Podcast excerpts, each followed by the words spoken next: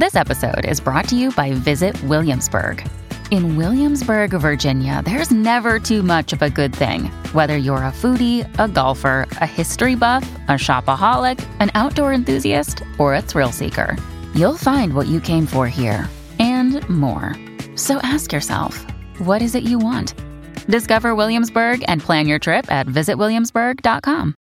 Coming up a little bit later on in the program, a bit of a reprieve for those living on boats and mooring boats at the Mosquito Creek Marina after a meeting last night after all of those people were told you need to be out by the end of May. We are going to connect with one of those residents to find out what is happening at that marina and if it's even possible to find another place to moor a boat anywhere around Metro Vancouver. So that's coming up on the program. Right now, though, we are taking a look at something that, well, you either believe it or you don't. At least I think those are the two camps people might fall into. How did, how exactly does hypnosis work? Well, my next guest knows all about that. Dr. Devin Terhune is a reader in experimental psychology at King's College London, and he joins us on the line now. Thank you so much for being with us. Yeah, no problem. Happy to speak about hypnosis.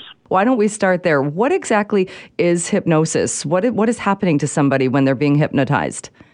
Sure. I mean, so there's two kind of ways at the at first step to think about what hypnosis is. One is the classic view is to view hypnosis just kind of as some type of altered state of consciousness.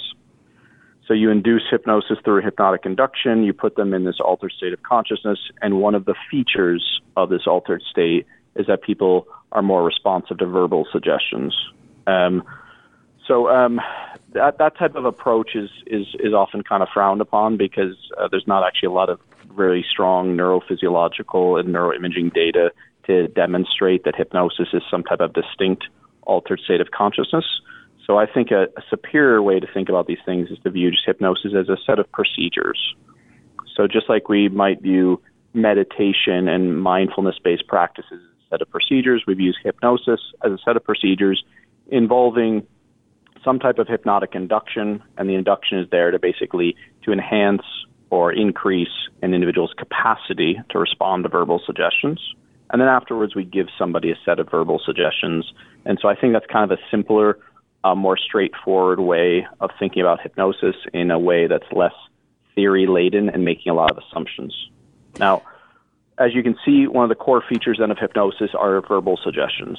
So suggestions are just typically communications for a change in your experience or behavior that is typically experienced in a kind of an involuntary way. So a classic verbal suggestion might be something like, this procedure is going to reduce your pain. So it's phrased as something that is happening to you as opposed to something you're willfully producing. And as you can see, hopefully, by the way I phrased that, this procedure will reduce your pain, verbal suggestions are also a common ingredient in phenomena like the placebo effect, right? So verbal suggestions are an important ingredient, placebo, nocebo, but also something like hypnosis. I think that's a kind of a, as a starting point, that's a good way to think about hypnosis as a technique for harnessing verbal suggestions. And I know it goes back. It has a, a lengthy history. And uh, when did it actually start? So it kind of uh, depends on on what historical kind of antecedent uh, phenomena, events, and interventions you want to think about.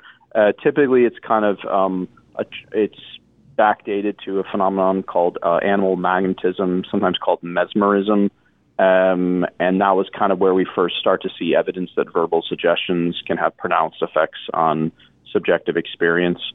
Um, the term hypnosis really emerges in the 19th century um, in the UK and in France. Um, and that's and you know what they called hypnosis at that point and the assumptions they were making certainly differ from those of today. But again kind of that link with an altered state of consciousness and a close link with verbal suggestion and the capacity to respond to verbal suggestions but we see that as far back as a kind of mid uh, mid 19th century Hmm. Uh, you en- you mentioned pain or, or, or, verbal command to somebody or telling somebody uh, that you're no longer feeling pain. Is that something that it's it's used for as far as medical applications and helping people with, with various conditions? Yes, I mean, so one thing that's uh, really important to emphasize about hypnosis is that it's not a panacea, so it doesn't work with everyone, it doesn't work with every symptom, and it doesn't work with every condition. Unfortunately, hip, one of the problems with hypnosis is that a lot of people have made exaggerated claims about its efficacy in various types of contexts, and it presented as a panacea.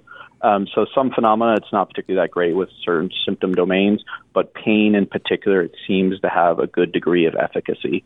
Um, we've known about that since the 19th century. So James Braid, who coined the term hypnotism, um, he was using hypnosis in the context of surgeries. Um, it continues to be used um, as an adjunct um, in surgical contexts, and it's known that if you use hypnosis alongside kind of more traditional analgesic drugs for pain reduction, you can actually get patients to rec- um, to use the drugs less during the course of the surgery, so they rely less on the drugs um, because you're also including hypnosis and the verbal suggestions. Um, so that's that's been fairly consistently demonstrated that hypnosis can be valuable in reducing pain also in chronic pain conditions, but also in laboratory uh, context, people without chronic pain conditions as well.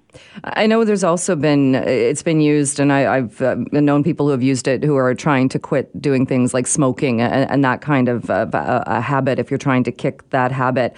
You mentioned it's not for everybody. Is it that you have to be open to it and you have to believe that you can be hypnotized for it to work?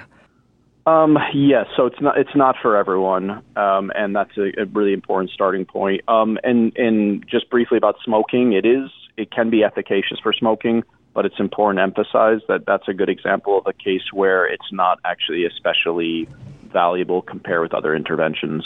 So it tends to have fairly sim- similar success rates for smoking cessation as other types of treatments, whereas it seems to be better in the domain of pain, for example. Mm. Um, but but yes, you're right. You have to have an open mind. You have to be willing to kind of um, to uh, participate in the procedure. Um, just like any anything else, right? So if you have if you're trying to do psychotherapy with some patient and they don't want to do psychotherapy, then yeah, it's not really going to work, right? Mm. So it's kind of just a, a bit of a commonsensical thing uh, just like also, you know, if you don't really think your doctor really cares about you and they're, they don't really have your their your best um, the best intentions or they or you're kind of they're not very caring and respectful towards you, you're not really going to kind of benefit from from you know having sessions with your with your doctor, right, and uh, appointments and so on. So it's kind of something similar to that. So you need to kind of really have some degree of belief, open mindedness, willingness to participate um, and a capacity to respond to verbal suggestions does seem to fairly reliably predict treatment outcomes. Right, so people that are more responsive to hypnosis, this is sometimes termed hypnotizability or hypnotic suggestibility. Those individuals who are more responsive to hypnosis tend to be more responsive to therapeutic applications of hypnosis, as you would guess. It's not a perfect predictor though, and so if you're kind of more low in hypnotizability or low in hypnotic suggestibility, you can still benefit from hypnosis in certain contexts. And a big factor, of course, are things like just motivation, just how motivated you are for the therapeutic intervention to work. That's a kind of a fairly common uh, predictor, both in hypnosis and in other contexts as well, of course. All right. Well, it's uh, very interesting, such an interesting field. Dr. Terhune, we'll leave it there for today, but thank you so much for your time. No problem. Thanks so much. Have a nice day. That is Dr. Devin Terhune, reader in experimental psychology at King's College London.